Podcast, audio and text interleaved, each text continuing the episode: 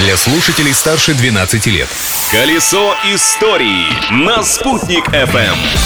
Всем большой солнечный привет! Сегодня 13 декабря, за штурвалом Юлии Санбердина, и мы продолжаем наше путешествие по безбрежным просторам истории. Открытие дня. В этот день, 13 декабря 1642 года, мореплаватель Абель Тасман первым из европейцев обнаружил Новую Зеландию. Но если есть Новая Зеландия, то где тогда старая? Оказывается, в те времена в Голландии, откуда прибыл мореплаватель-первооткрыватель, Зеландией называлась одна из провинций страны. Она состояла из нескольких островов. А переводилось это название как «морская земля». Голландские картографы не стали стали ломать голову и обозначили обнаруженный архипелаг как Новая Зеландия. И так сойдет! И название действительно не так уж и важно. Главное, чем может похвастаться Новая Зеландия, это невероятной красоты природа, которую вы могли видеть в фильме «Властелин колец». Съемки картины проходили именно там. Но в Башкирии, конечно, красивее, ведь в Новой Зеландии вечное лето, а у нас есть еще и красота зимней природы.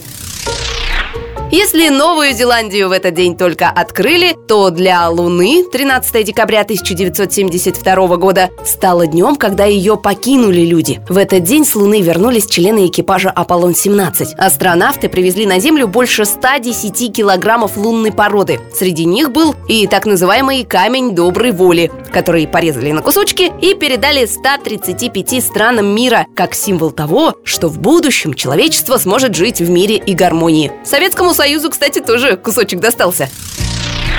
Ну а далее мы вместе с экипажем Аполлона-17 спустимся с Луны на Землю и не куда-нибудь, а к нам в Уфу. Здесь 13 декабря 1941 года Южно-Уральский военный округ начал формирование 433-й стрелковой дивизии за счет республиканских резервов. Штаб дивизии располагался в здании Уфимской школы номер 38 по улице Октябрьской революции 7. Предварительную военную подготовку прошли ускоренно. Эта башкирская дивизия участвовала в Сталинградской битве и во многих ключевых сражениях Великой Отечественной войны. Даже до Берлина дошла.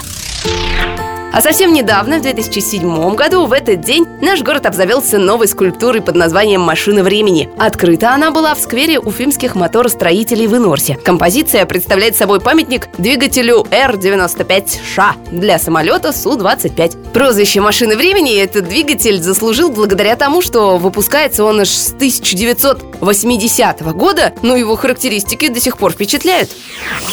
Впечатляет и то, как стремительно мы по волнам истории причалили обратно к сегодняшнему дню. Я, Юлия Санбердина, пойду прокладывать фарватер на завтра, а вы пока наслаждайтесь жизнью, не стесняйтесь. Колесо истории на «Спутник FM.